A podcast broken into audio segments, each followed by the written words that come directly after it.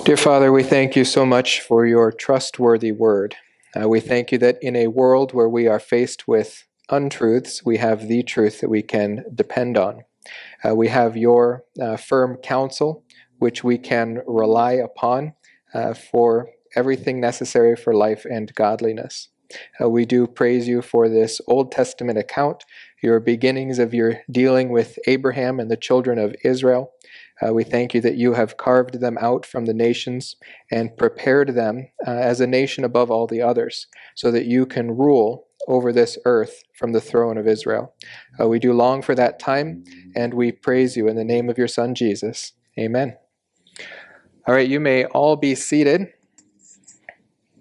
This is kind of a part two from last week, which we really ran out of time to finish. We got about 50 minutes in, and we were only three or four verses in. Um, so, Lord willing, this time we will finish it. Uh, but our main point is still going to remember, remain the same uh, because we're looking at these two chunks of or passages together. So we want to remember that God takes the opportunity of this timely judgment upon Sodom uh, to instruct Abraham concerning righteousness justice, and mercy. Abraham, as the seminal head of a new nation, Israel, was given an example of extreme national judgment, made possible by the perforation of those nations at Babel. God will exterminate nations which oppose him on earth. Abraham takes the opportunity to learn about God's character and to test the doctrine of a faithful remnant. So, as we dig into the passage, we want to remember the context uh, that this has just come after. Uh, first, God has appeared to Abraham and Sarah to promise them about the new uh, the seed who is going to be born not just through Abraham's seed, but through the body of Sarah. There is no confusion now, the two parents of this child, and the purpose of this child in God's program is to build out of this child the nation through which the Messiah will come and over which the Messiah will rule. And then this nation, as it rules over the nations of the earth, in the millennial kingdom, God will finally have his king, who is a man who rules over all of creation on God's behalf, vindicating his purposes in creation. This has to happen before creation passes away. Otherwise, Satan was victorious in thwarting God's purpose for glory in this world. This will happen, this will occur, and this is the beginning of God's program to bring it about. We see that in Abraham. And so God is going to be faithful to Abraham to bring about his promises because this is how God has planned to bring maximum glory to himself. And he will not fail any of these uh, plans. And then we looked into Genesis 18:16 after he finishes this meal with Abraham where he confirms that Sarah will be the mother of Isaac and he begins to teach him about how God deals with nations. Abraham has learned a lot in the last six chapters about how God deals with individuals. And that's not going to leave the context. We're still going to deal with individuals, but now he's expanding to dealing with the nation because God is about to birth the nation of Israel through Isaac. So he begins, and it says, Then the men rose up from there, from their meal, and they looked down towards Sodom, and Abraham was walking with them to send them off. The Lord said, Shall I hide from Abraham what I am about to do? And this is his reason why he would not hide from Abraham, since Abraham will surely become a great and mighty nation, and in him all the nations of the earth will be blessed. For I have chosen him, and this is chosen for a specific purpose, so that he may command his children and his household after him to keep the way of the Lord by doing righteousness and justice. These are two of the issues that God has to deal with in Sodom, and he is going to teach Abraham about his righteousness, which demands justice, and how justice is doled out to these nations. But we will also see mercy come into the picture so that the Lord may bring upon Abraham what he has spoken about him. So the Lord said, The outcry of Sodom and Gomorrah is indeed great, and their sin is exceedingly grave. This is why he has to bring judgment. So he says, I will go down now and see if they have done entirely according to its outcry, which has come to me, and if not, I will know. His purpose in going down to Sodom is going to be to bring judgment, to first assess the situation, to ensure that the accusation is accurate, and then he will bring that judgment. At the end of this passage in verse 33, we see him depart from Abraham and go down towards Sodom in judgment. As soon as he had finished speaking to Abraham, the Lord departed, and Abraham returned to his place. When it comes to the destruction of Sodom, which will occupy most of the chapter, uh, the next chapter, chapter 19, at the end of it, once God has destroyed Sodom but rescued Lot, God is going to say that he remembered Abraham in his judgment on Sodom and in the rescue of Lot, rather than saying that he remembered Lot. Uh, that is important because this is all for the instruction of Abraham. And Moses is recording it here because they have a very similar purpose in re entering the promised land. They have been told to eradicate the nations in that land. So just like God judged Sodom, he is going to give to his children the responsibility to judge the nations by eradicating them when they enter into the land. God often does this with his people. This is the purpose of being chosen is that we might replicate God's activity on earth. When he first planted Adam in the garden, he told him to replicate his own activity of cultivating nature and producing life. Adam did this. This was part of the image of God. This is why we were made in the image of God to reflect him. And so God here is teaching Abraham how to reflect his own righteousness, his own justice, and his own mercy. And so God is going to go down in judgment towards Sodom, but before he even speaks with Abraham about this uh, long intercession that Abraham gives on the behalf of Sodom, before that ever occurs, he sends two agents to rescue Lot. So before Abraham ever pleads Lot's case, God has already sent salvation to them. Then the men, these two angels, turned away from there and went toward Sodom, while Abraham was still standing before the Lord. This is before the Lord departed, and this is not indicating that they departed on the Lord's behalf to bring judgment to Sodom. They went for a different purpose that did not involve judgment. They went for salvation.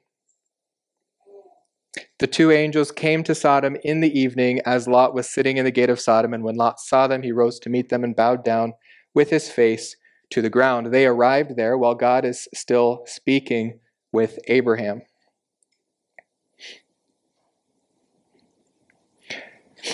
This whole discourse between God and Abraham, we might think of it, and rightly so, as a great passage on intercession. But if you notice in the entire passage here, Abraham never pleads Sodom's case. Abraham never pleads Lot's case. At every moment, Abraham pleads God's case.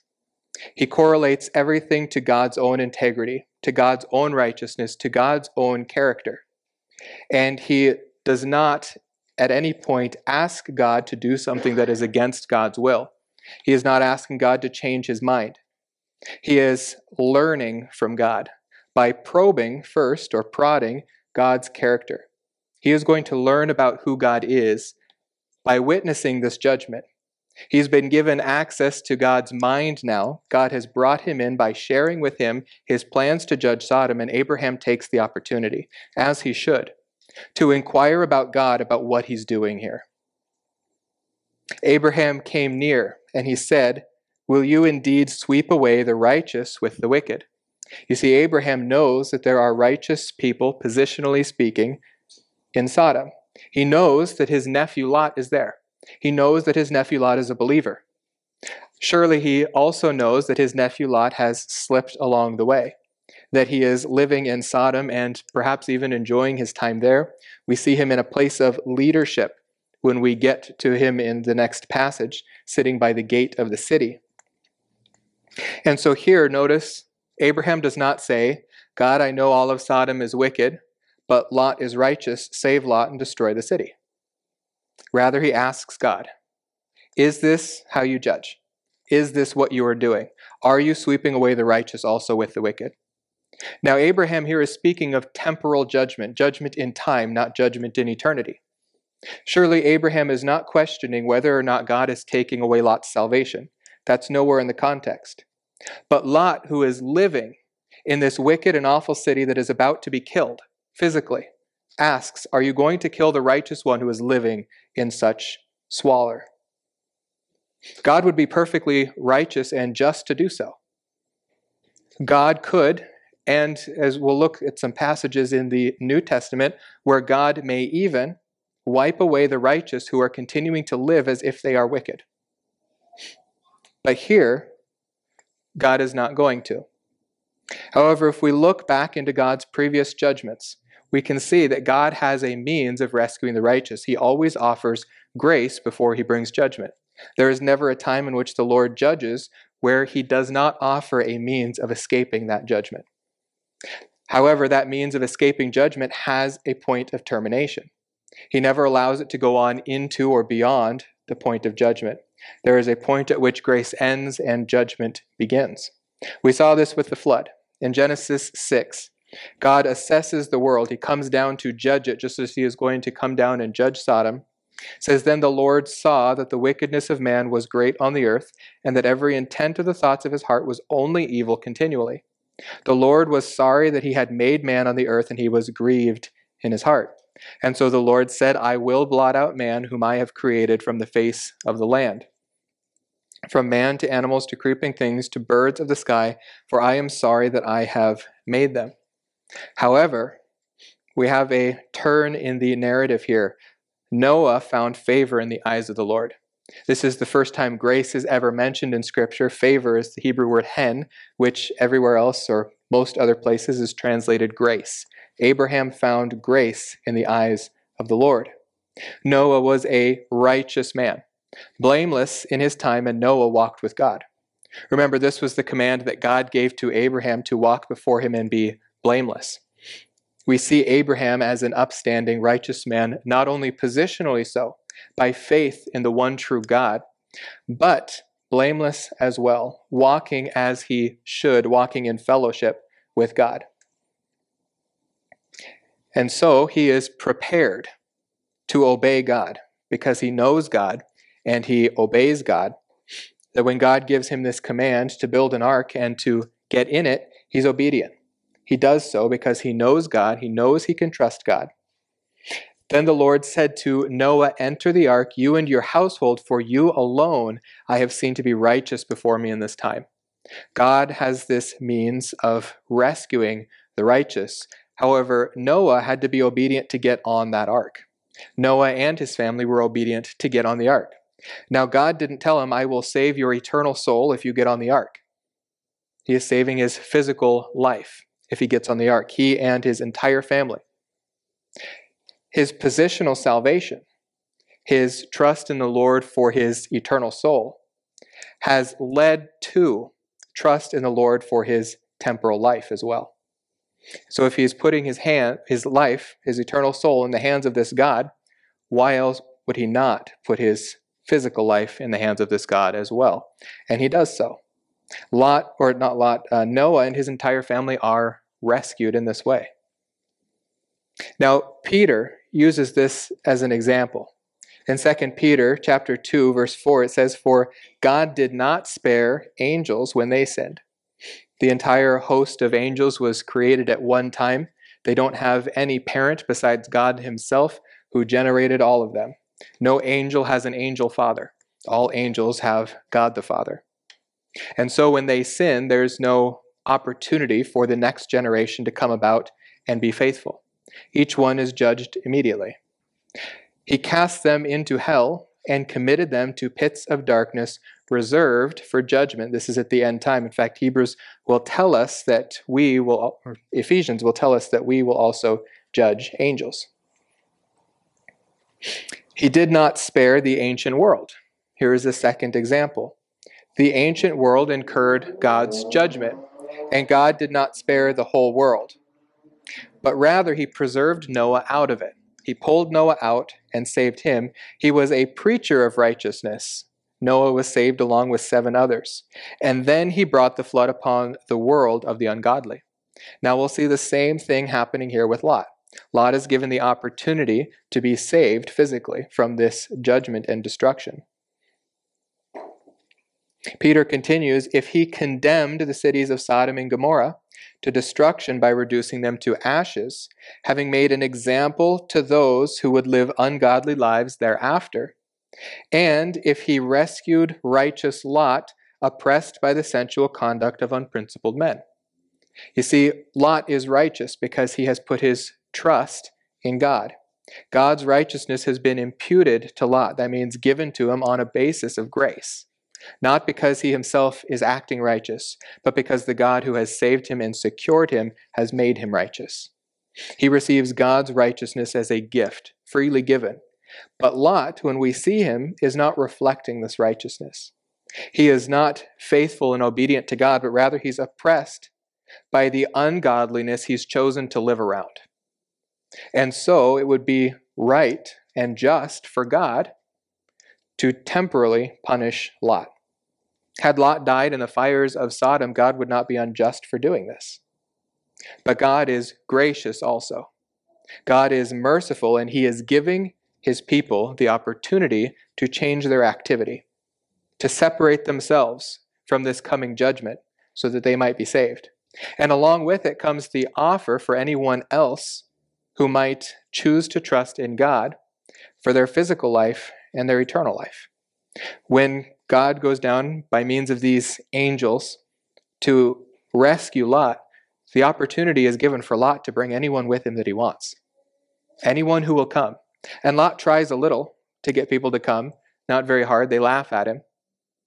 Lot himself doesn't stand very strong. He hasn't grown in his relationship with God to trust God and to know God's sure judgment as well as his sure salvation. But Lot himself is able to rescue himself by following these angels, by receiving this gift of, of grace ahead of judgment. Now, explaining how it is possible that Lot is called righteous, Peter says, For by what he saw and heard, that righteous man, while living among them, felt his righteous soul tormented day after day by their lawless deeds. Sadly, this is the case of many who are positionally righteous in the Lord. This is why most of the New Testament was written. Most of the epistles deal with believers in the body of Christ who are not living as their position would dictate. They might be identified with Christ, but they are living like the world. This is Lot in an Old Testament context. He is not part of the body of Christ, but he does have the righteousness of God through faith by means of grace. And because his soul has been made righteous, he is eternally secure in the hands of the Father. His soul would long for and crave and need the righteousness of God, but his flesh leads him to continue living in the world as if he is still part of the world. Abraham, who separated himself from Lot and from the nation of Sodom here, was able to grow in God's grace. Lot did not grow. Lot was oppressed by the evil and the wickedness of this world. But then Peter says the Lord knows how to rescue the godly from temptation and to keep the unrighteous under punishment for the day of judgment. God is able to separate these. God is able to divide for judgment. He is not just going to sweep away the righteous with the wicked. However, he's also not going to override our volition. He is not going to override our free will, our choice.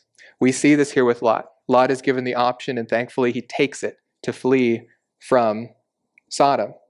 Later, we'll look at some of these passages this morning. Israel, in the first generation of the diaspora, is given the opportunity to flee from Jerusalem before de- destruction. Many of them do flee from that destruction. The book of Matthew, the book of Hebrews, and perhaps even the book of James were instrumental in convincing this generation of Israel to flee from the city before the Romans destroyed it. God knows how to rescue the righteous and how to keep the unrighteous under chains for judgment.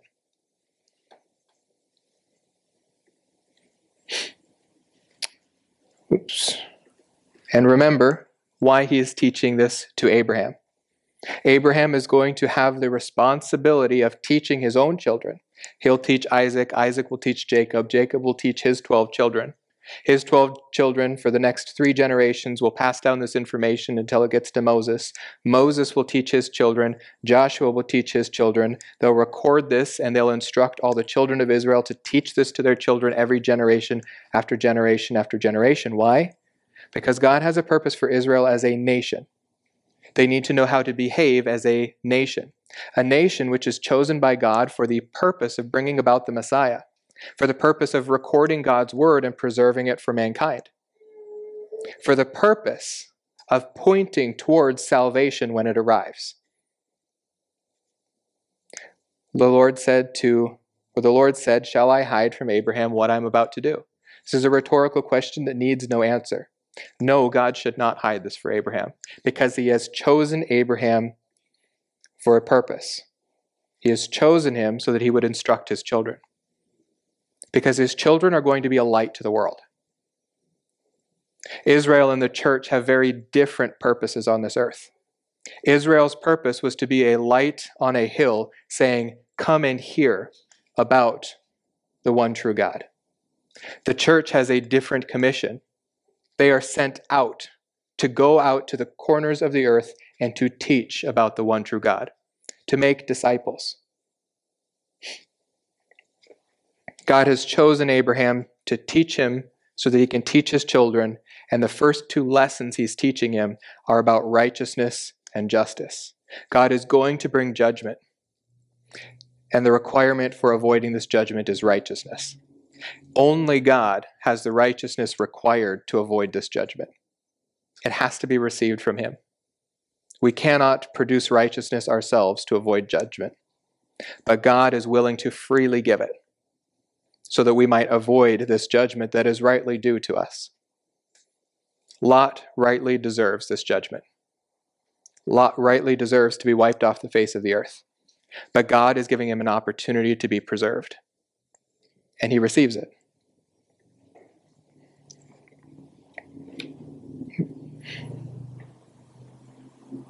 So Abraham continues speaking with God here. He gives him a hypothetical situation. Suppose, or in the case, that there are 50 righteous persons within the city. Will you indeed sweep it away and not spare the place for the sake of the 50 righteous who are in it? So notice, Abraham is speaking of the place, sparing this place, this land where Sodom is living. God is going to destroy it, and so destroy it that it will even mirror and reflect the judgment that he brought on the entire world in Noah's day. Abraham knows that God has to judge the wickedness and the unrighteousness of the persons in this city. He's asking if God is going to bring such an entire destruction that even the 50 righteous would be destroyed from this land, would be swept away from this land. Abraham has a particular concern for the people and for the land because that is his promise. His promise is for the land of Israel and the people who will dwell in it. And he already knows that there will be generations of his children who are not faithful to the Lord. Is God going to destroy the land as well as destroying the generations, destroying the people? Is this how God operates? Is his promise of land under question? Well, no. However, God is going to destroy this land of Sodom. Now, as I pointed out last week and I've mentioned before, there's two options for what happened to Sodom. One is that it was always beside this great body of water called the Dead Sea, and that it, it was a maritime city, but we have no evidence of that in the Old Testament. In fact, when we hear of Sodom, we hear about them being in a valley with no reference to water anywhere around them. But after the destruction, we begin to see this salt sea, this Dead Sea. This sea that has so many minerals in it that even today it's, it's harvested for its minerals. They're able to dry up the water, collect these minerals and they make all sorts of beauty products and whatnot from it. But is it not possible, and even probable, that this is the remnants of the destruction of Sodom? That just like God wiped out the earth in Genesis 6 by means of water, he wipes out this entire city by means of a fiery destruction, but now they are covered over by water. See, the Dead Sea is a very unique and interesting body of water in that it has no outlet. It has nowhere for the water to go because it's one big hole. It wasn't carved out by a river running through it. There is a river that runs into it now, the Jordan, and the Jordan used to go all the way through. But this hole is dug so deep right there that the water just collected and collected and collected and probably buried the cities of Sodom and Gomorrah, Zeboim and Admah, which were destroyed by God. He destroys them with sulfur, one of the contents here left in the Dead Sea. He completely swept away these cities, just as he did in the flood. He didn't even spare the place where they had sat. He wiped it off the face of the earth. But as we go through and we see, just like in Noah's day, there weren't even 50 righteous in this land. That would have been a very generous estimate, and I think Noah kind of gets the hint that it's a generous estimate. But his question remains is he going to sweep away the righteous along with the wicked. When he destroys this place, is he going to destroy the, the place where the righteous live? Well, in Numbers 16, nine, uh, verses 19 through actually 24, we see a rebellion under the children, or under Korah, uh, one of the children of Levi. Thus, Korah assembled all the congregation against them at the doorway of the tent of meeting. And the glory of the Lord appeared to all the congregation. And then the Lord spoke to Moses and Aaron, saying, Separate yourselves from among this congregation, that I may consume them instantly. Korah has brought upon themselves judgment for rebelling against Moses in his authority and Aaron in his authority. They're told to separate themselves then from this people whom God has decided and chosen that it is time for them to be destroyed. He is going to wipe them off the face of the earth. And so he warns the righteous people in this congregation to separate themselves so that they're not swept away in the same destruction. He continues and says, But they fell on their faces and said, O God, God of the spirits of all flesh, when one man sins, this man Korah, will you be angry with the entire congregation? Is God going to judge all of the children of Israel here? Then the Lord spoke to Moses, saying, Speak to the congregation, saying, Get back from around the dwelling of Korah and Dathan and Abiram. And what happens here? Most of us hopefully know the story of Korah. The earth itself opens to swallow them up. God is able to destroy them right off the face of the earth using the earth. Israel has this promise to them it's not really a good promise until you get to the end, of cycles of blessing and judgment. They know and they're told ahead of time that they will go through times where their disobedience will lead to God chastising them. But He will never abandon them, and in the end, He will rescue them. In fact, woven right into the Abrahamic covenant that guarantees their possession of land, seed, and blessing is a promise that they will be separated from the land for 400 years while they undergo enslavement in a land that is not their own. And we see this happen after their massacre at Shechem, where they go to this land where their neighbors live and they wipe out an entire land of people. And then what is Jacob's response to all this? He says, You've made me odious in the sight of all my neighbors. When they were told to go there and be a blessing, this was their command under this dispensation. Instead, they went and were a tyrant nation. They dealt unjustly. They brought judgment, but not judgment that came from God's will, not judgment that was subject to God's decision and God's choice. But they also made themselves like God, just like Adam and Eve did, in deciding what is right and what is wrong. and so they were sent out of the land for a time. This Exodus generation to whom Moses is writing the book of Genesis, because of a rebellion, they wandered the wilderness for 40 years, and the entire generation that rebelled was wiped out before they were allowed to enter into the land. But there was a remnant. This remnant was the second generation of those Israelites under Caleb and uh, Joshua, who were able to enter into that land with the second generation, who had a second chance, a second opportunity, even after the first generation passed a point of no return.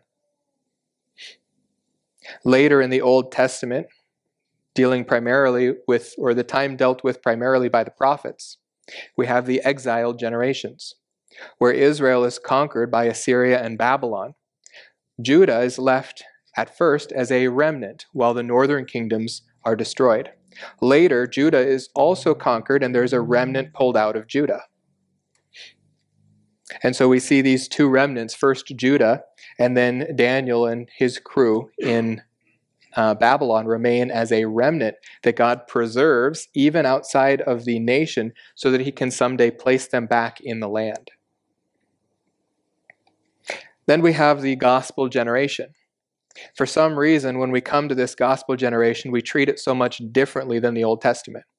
We divorce it from the Old Testament context of cycles of blessing and cursing, in which they are cast out of their land for a time, while God preserves a remnant that he will bring back into the land. Many theological systems say that somehow this New Testament diaspora is different than the old ones, and that they are not coming back, or that their return to the land is illegitimate. But God's covenant cannot be illegitimate, God's promises cannot be illegitimate, and He will bring them back. But even in this diaspora, after the rejection of the Messiah, who they were required to recognize and receive, God still preserves a remnant called the Israel of God. Those members of the house of Israel who received the Messiah, who trust in him, and who would, were they in charge of Israel rather than Israel's leaders, enthrone him as their king and Messiah. Well, that's why I mentioned the book of Hebrews. I know I've mentioned from the pulpit a few times how Hebrews was written to this generation between the death and resurrection and ascension of Christ and the destruction of Jerusalem. You see, because of the rejection of the Messiah, who was long beforehand promised to Israel, Israel, that generation, just like the generation in the wilderness, just like the generation in the exile, passed a point of no return, past a point which God's justice demanded be judged. And so the city of Is or the city of Jerusalem was going to be destroyed. It was going to be wiped out. So much so that not one block would be left upon another. However, many of these righteous remnant, the Israel of God, who trusted in the Messiah, who were being persecuted by the Jews who remained in Israel, who remained in Jerusalem, who did not receive this Messiah, caved under pressure and returned to the old Mosaic system, rather than depending on the liberty and grace in the law of Messiah. And so, the book of Hebrews, written by an unknown author, warns this group who remained back in Israel just prior to the destruction in AD 70. This book was probably written and delivered to Jerusalem sometime between 63 and 68 AD. And it warns them do not be carried away by varied and strange teachings. For it is good for the heart to be strengthened by grace, not by foods through which those who were so occupied were not benefited. But we have an altar from which those who serve the tabernacle have no right to eat. Those who are still serving under the Mosaic law system, those who are so occupied with these food laws uh, not just the food laws offered by Moses in the Torah, but the food laws that were added by the scribes, the Pharisees, these traditions of the elders that they added to the law and corrupted the law with. Because of that corruption of the law, they missed the righteousness of Christ. They missed it. They did not receive it by grace, but tried to earn it themselves. And so these, even after Christ, continued in the Mosaic system because they rejected Christ. And those children of Israel, many generations after Abraham, were told, Now it's time for you to flee even from your own city, because judgment is being brought on it. It says, For the bodies of those animals whose blood is brought into the holy place by the high priest as an offering for sin are burned outside the camp. Therefore, Jesus also, that he might sanctify the people through his own blood, suffered outside the gate. Now, this is a unique and very Jewish kind of argument. They are drawing this connection where these Jews continue, these Christian Jews continue to serve God in the temple rather than having left and abandoned this Mosaic system, which was now completely finished and defunct because Christ had fulfilled and finished it. Continuing in that Mosaic system was a rejection of the finished work of Christ. The author of the book of Hebrews relates it to trampling on the body of Christ or rejecting and refusing the blood of Christ.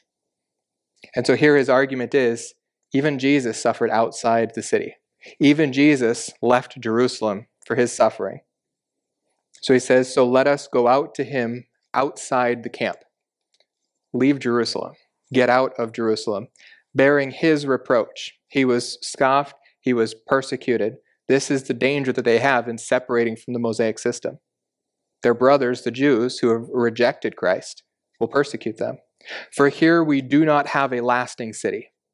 Their city is under condemnation, it will be destroyed. But we are seeking the city which is to come, the New Jerusalem.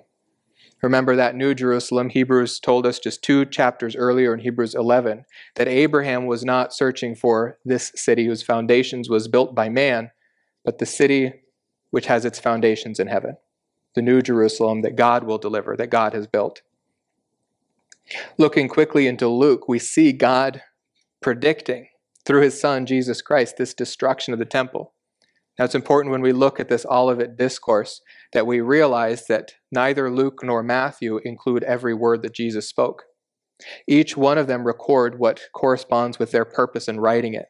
These are editors of God's word. They are piecing together the pieces that is necessary for their audience to know. Matthew is trying to prove to this generation of Israel that Jesus truly is the king that was promised and that he is coming with his kingdom. And so he speaks of a future destruction of Jerusalem, a future desecration of Jerusalem by a false Messiah, which will then be destroyed, and Jesus will bring his kingdom in. But Jesus also told us of an immediate destruction of Jerusalem. And so Jesus speaks of two destructions. This one is not a future destruction, this one is a past destruction. This is the destruction of Jerusalem in AD 70 because of the judgment they incurred for rejecting him. So he says, They will lay their hands on you and will persecute you, delivering you to the synagogues and prisons, bringing you before kings and governors for my name's sake. Jesus promises them that this sort of persecution that they are suffering in the book of Hebrews is going to come. It is going to happen. Their own brothers and sisters will persecute them. Says it will lead to an opportunity for your testimony. Guess what? In the book of Hebrews, they had failed that testimony. They were not testifying to the finished work of Christ on the cross. They had returned to their old way, a way that was still looking for a future redemption rather than recognizing the finished work of redemption. It says, But you will be betrayed even by parents and brothers and relatives and friends. They will put some of you to death. You will be hated by all because of my name. And here is what we don't understand if we don't comprehend the context, because the next phrase would seem to contradict otherwise. Yet not a hair of your head will perish. He says, Some of you are going to be put to death by this Jewish non remnant. But God, in bringing judgment, will not judge a single one of them.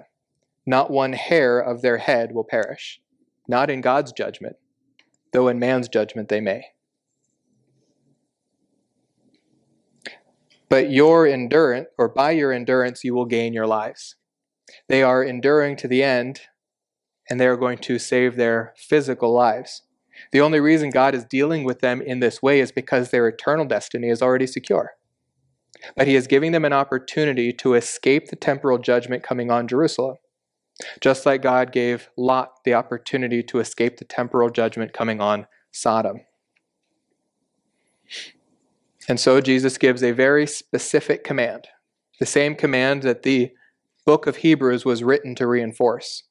Jesus says, But when you see Jerusalem surrounded by armies, then recognize that her desolation is near. You see, Jerusalem was surrounded by armies twice, just prior to AD 70. In AD 68, uh, the uh, Roman Empire was undergoing some convulsions, and they tried to sack Jerusalem by surrounding it with the armies under uh, Vespasian. But Vespasian failed to produce the supply line necessary to hold off or to hold this siege on Jerusalem. And so Jerusalem was surrounded and then they retreated. And within a year, Titus brought another army to siege Jerusalem. They had a brief window in which to be faithful to God's command to flee the city. Lot had a single day to flee the city. Jesus speaks to this generation of Israel as if they have a single day. As soon as you see Jerusalem surrounded, get out. It is going to be destroyed. Then those who are in Judea must flee to the mountains, and those who are in the midst of the city must leave. Those who are in the country must not enter the city, because these are the days of vengeance, so that all things which are written will be fulfilled. Woe to those who are pregnant and to those who are nursing babies in those days, for there will be great distress upon the land and wrath to this people. This is God's wrath that we are speaking of here. They will fall by the edge of sword, and they will be led captive into all the nations. And Jerusalem will be trampled underfoot by the Gentiles until the time of the Gentiles are fulfilled. This occurred in AD 70. A similar destruction still remains in the future, patterned by this one. But in that future one, the Antichrist, the false Messiah, will enter into the temple itself and desecrate the temple and call himself God. When they see this, they are to flee just like they did in the first century. They are to get out, and God will preserve them. He will bring them to the city of Petra and preserve them for three and a half years. You see, God is training Abraham about righteousness and justice because Israel, through every generation, is going to need to understand it. Through every generation, they are going to need to be faithful to God, and every generation is going to have the opportunity to be faithful. But there is a generation coming in the future to whom God will offer the kingdom, and they will be faithful. They will receive the Messiah. There, in that tribulation generation, after two millennia, of Israel in unbelief, Israel will be converted to faith in the Messiah through the remnant of 144,000 faithful Jews. Their remnant will increase to multitudes. It will probably be one of the greatest revivals that history has ever seen, all because of a faithful remnant which preaches the gospel of the kingdom. Romans 11 promises, promises us as well that that diaspora in the first century of uh, after Christ, that that generation of Israel was not the end of Israel.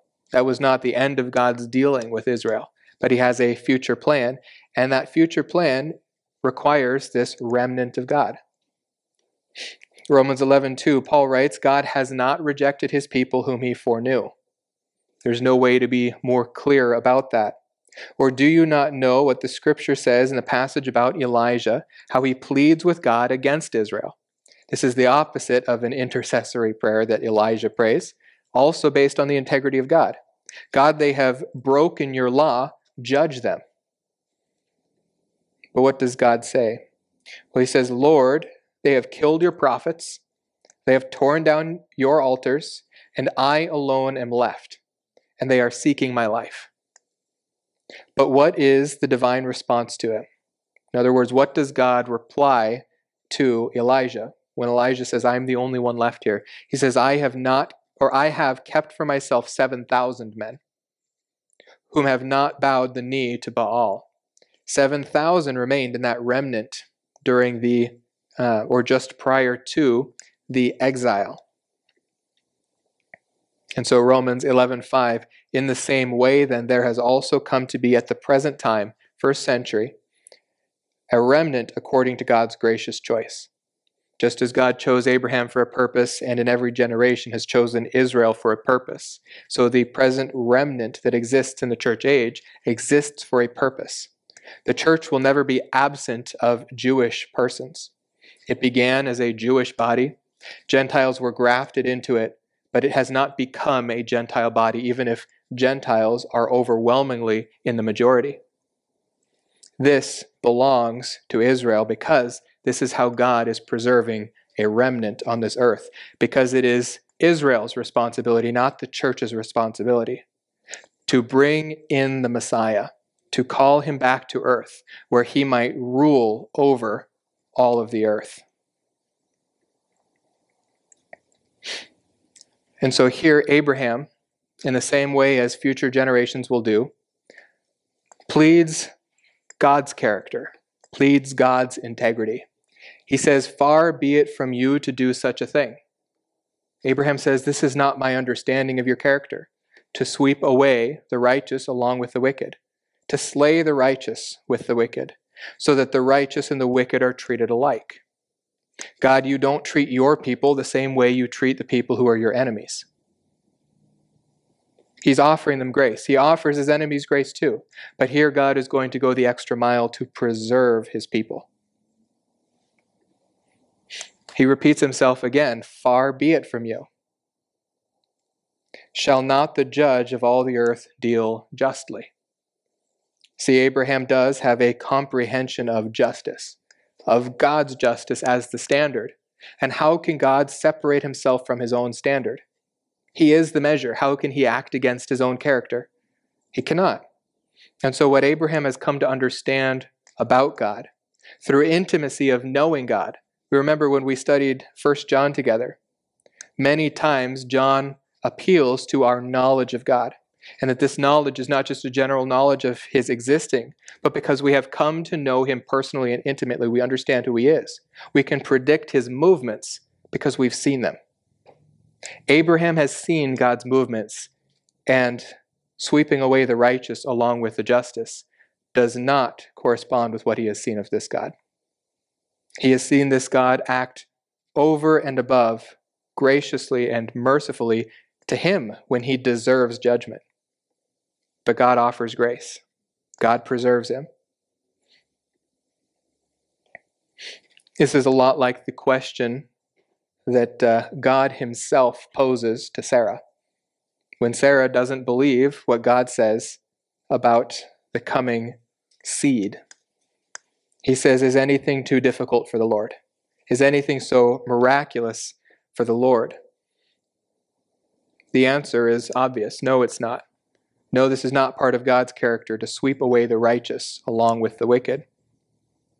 In fact, we see this in Moses' generation as well. This sort of event occurs twice once at the beginning of their Exodus journey, and once after 10 times of rebelling again, and God finally says this is the point of no return.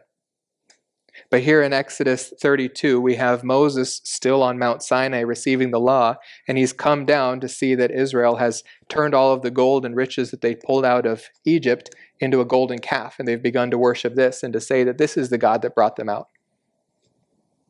Then the Lord spoke to Moses, and he said, Go down at once for your people, whom you brought up from the land of Egypt, have corrupted themselves. They have quickly turned aside from the way which I commanded them. They have made for themselves a molten calf, and have worshipped it, and have sacrificed to it, and said, This is your God, O Israel, who brought you up from the land of Egypt. And so the Lord said to Moses, I have seen this people, and behold, they are an obstinate people.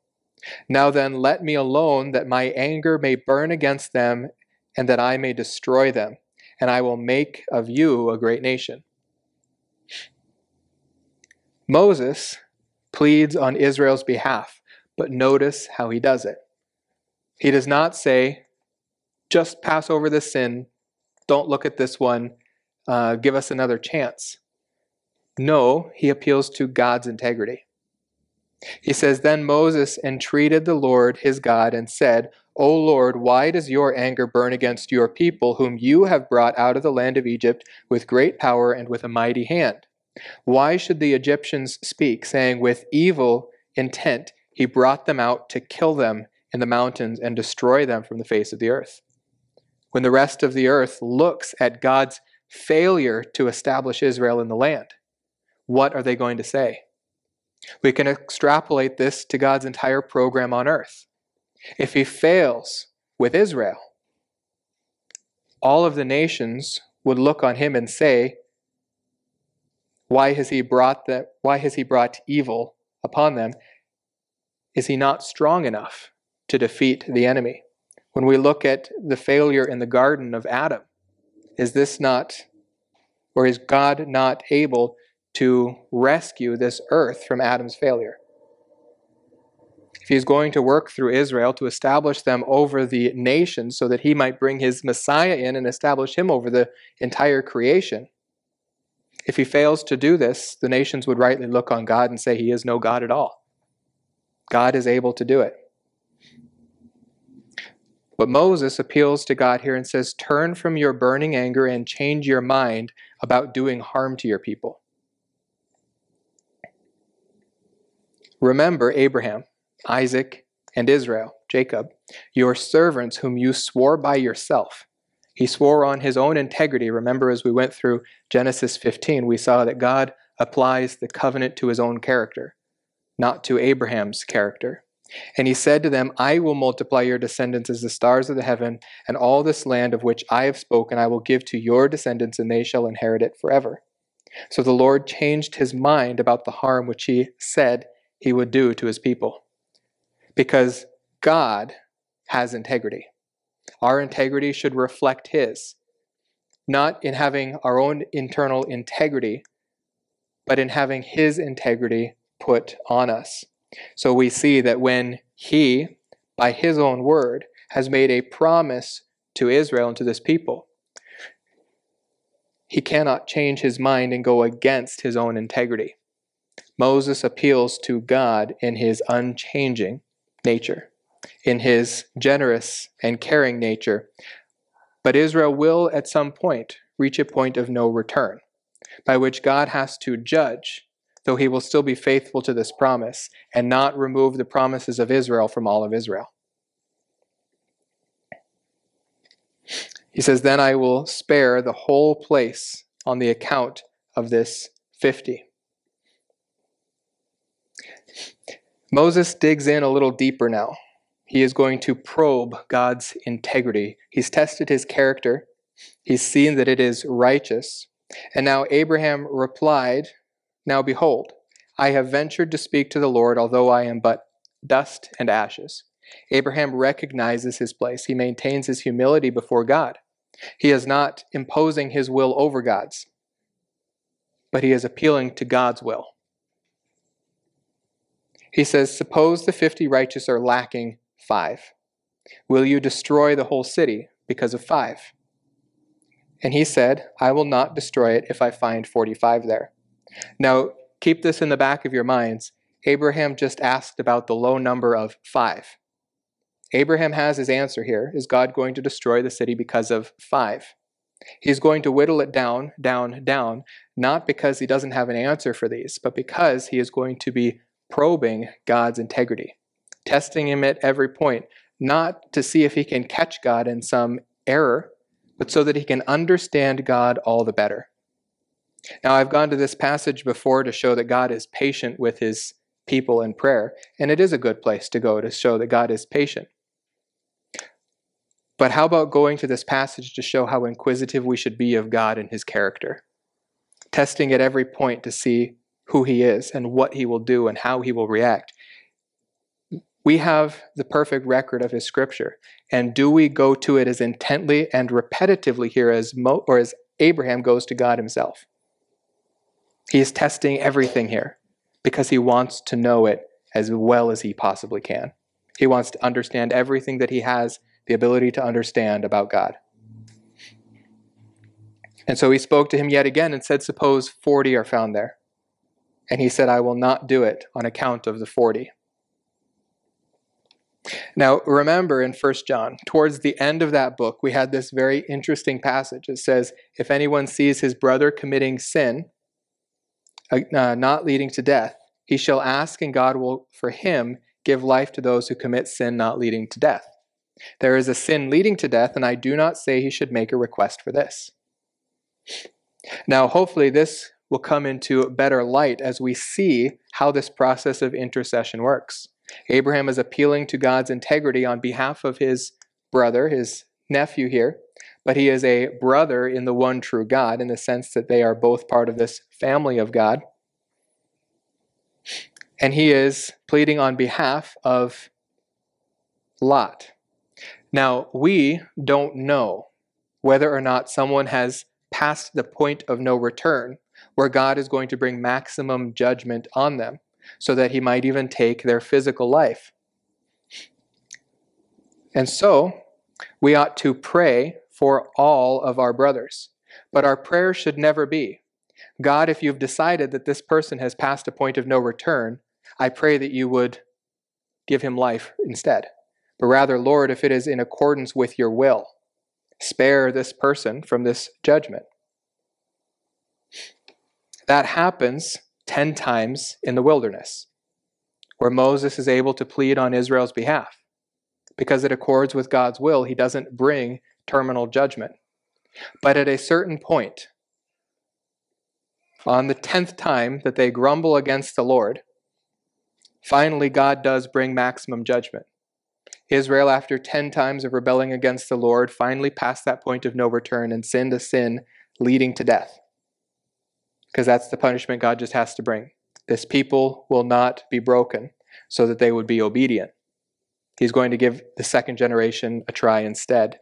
It says, All of Israel grumbled against Moses and Aaron. The whole congregation said to them, Would that we had died in the land of Egypt or would that we had died in this wilderness. So they said to one another, Let us appoint a leader and return to Egypt.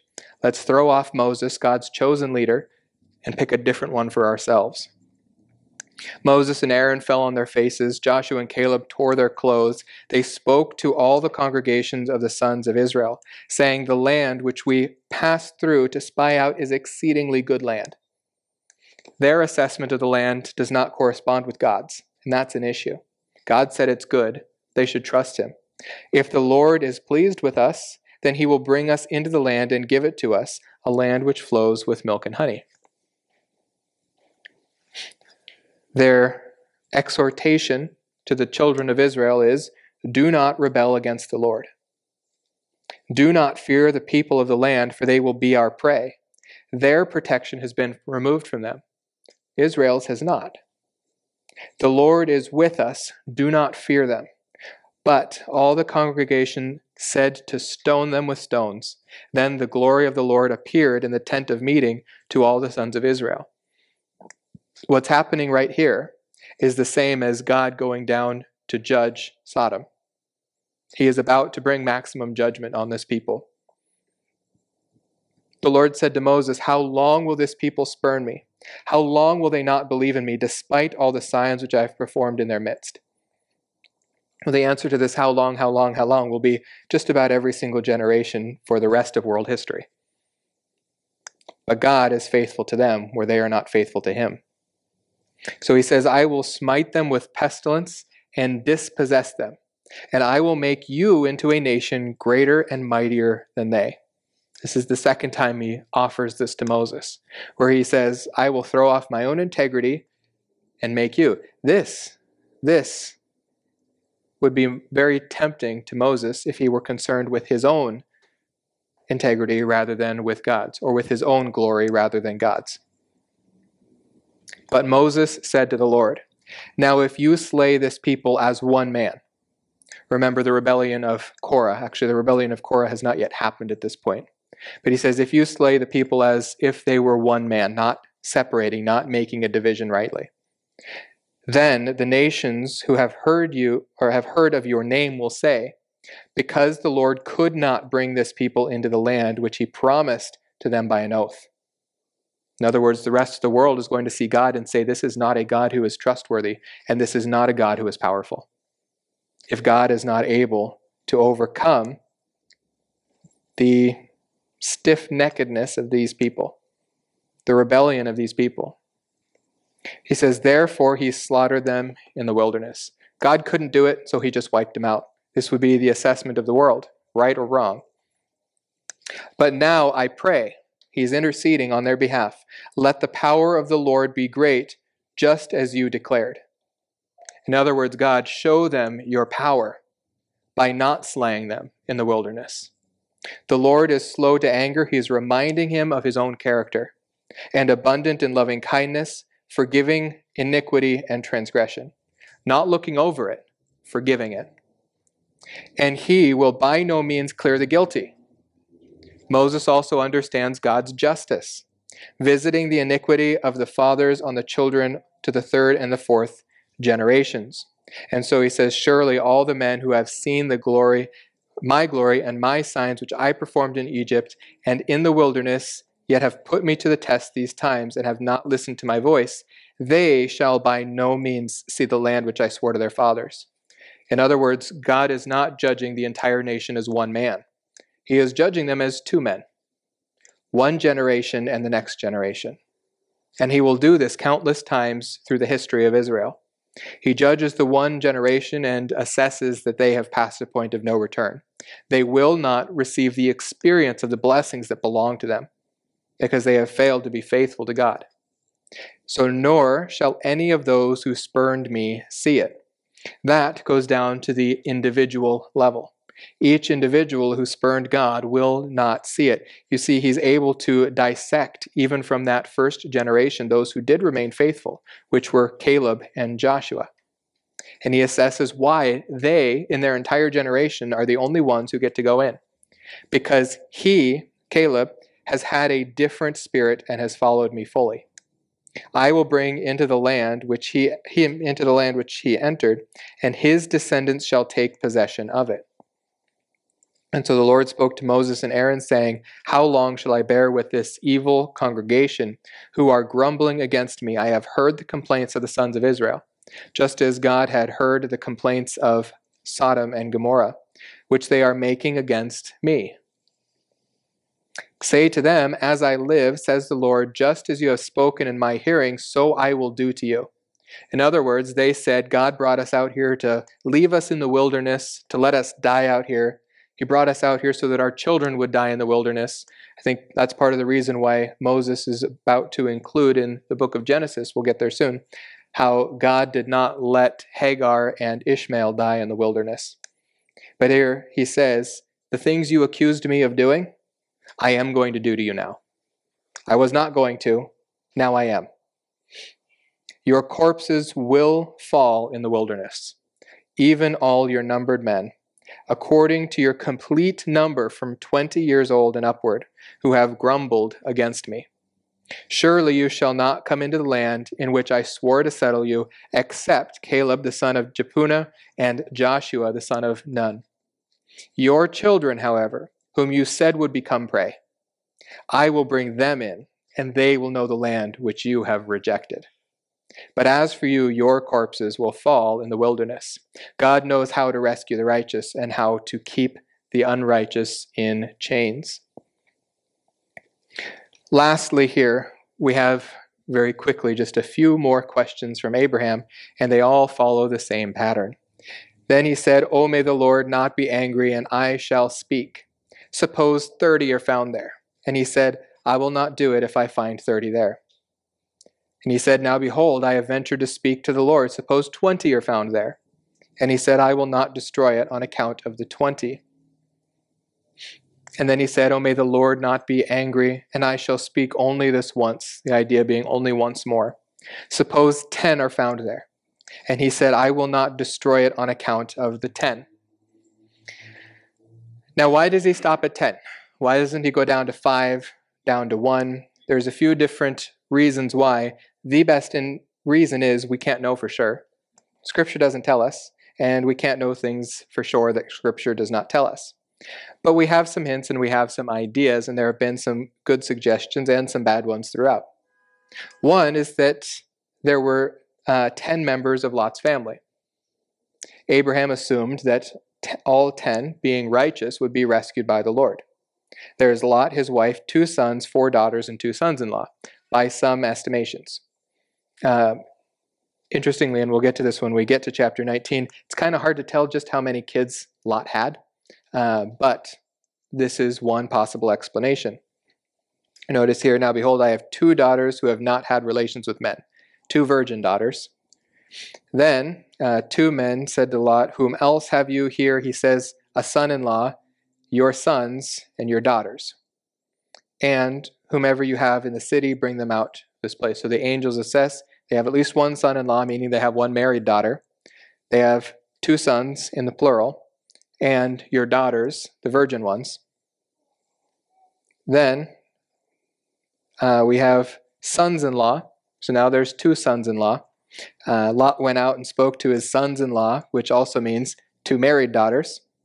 His daughters, and said, Get up out of the place, for the Lord will destroy the city. But he appeared to his sons in law to be jesting.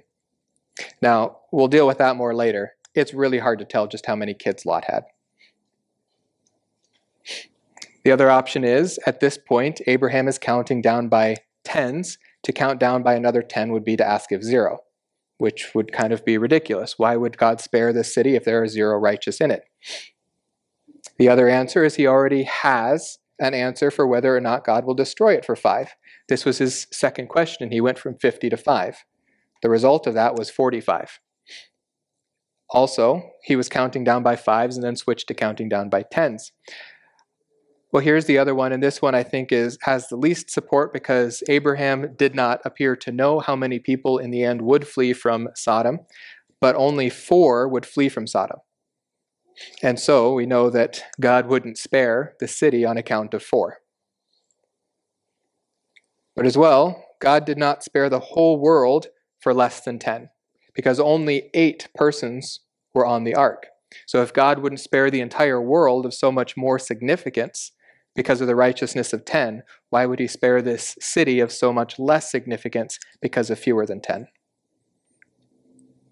I think the best answer is that Abraham was using this to learn, and he learned what he needed to learn from God. He learned about the consistency of God's integrity, the consistency of God's righteousness, justice, and mercy. That God is going to be consistent from one to the next, to the next, to the next, to the next. God never changes. But God is able to rescue out of the city that deserves judgment, so that no, none who chose to accept this gracious flight uh, by the aid of these angels failed to receive it. All right, lastly, Verse 33 As soon as he had finished speaking to Abraham, the Lord departed, and Abraham returned to his place. Now remember, God had said that I am going down now to bring judgment to Sodom. And then Abraham catches his ear and asks these questions, while the angels are down in Sodom, pleading with Lot and his family to leave. And it's at this point then that the Lord departs. His purpose for departing, remember, had been that he would bring judgment to Sodom. And so, when he finished talking with him, God went up from Abraham. This is how God departed from Abraham in the last chapter. Specifically, we're told that he ascended. Here, we're not told that he ascended. When in 1821, God had said that he was going to Sodom, he says, I will go down now and see if they have done entirely according to its outcry. This is closest in the context. God's statement that he is going to leave last said that he is going to go down. He is going down for the purpose of judgment, just as he went down for the purpose of judgment in Babel. Here, God, when he departs from Abraham, is going to bring judgment on Sodom. And that's what we see in the entire chapter of Genesis 19 that we will begin next week. But here in conclusion, we remember uh, the main point of this passage is that God takes the opportunity of timely judgment on Sodom to instruct Abraham concerning righteousness, justice, and mercy. Abraham, as the seminal head of a new nation, was given an example of extreme national judgment, made possible by the perforation of nations at Babel. God will exterminate nations which oppose him on earth. But Abraham takes the opportunity to learn about God's character and to test the doctrine of a faithful remnant. Let's close with a word of prayer. Dear Father, we thank you for your faithfulness. We thank you for your consistency. We thank you that you have revealed yourself in your word so that we can know you intimately, so that we can know your movements and we can know your actions. We can know how you would make decisions in certain scenarios. We thank you that you have trusted us with this responsibility of reflecting you here on this earth. We pray that we might be faithful enough to study your word so that we can understand uh, your righteousness, your justice, and your mercy. We do praise you in the name of your Son, Jesus. Amen.